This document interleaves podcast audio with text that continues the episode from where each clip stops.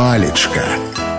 Вядучы Васіль Данілаў прывітанне ўсім добрый сёння пазнаем что такое копанка слоўнік тлумачыць гэта слова як шырокую выкапаную яму запоўненую вадой кар'ер сажалку грамович пісаў жабы ўвечары спраўлялі хоры па брудных копанках там дзе некалі выбралі торф а ў савіцкага можна даведацца што нават гусям таксама патрэбна копанка но ну, а у мяне на сёння ўсё добрага вам настрою і нясумнага дня палечка.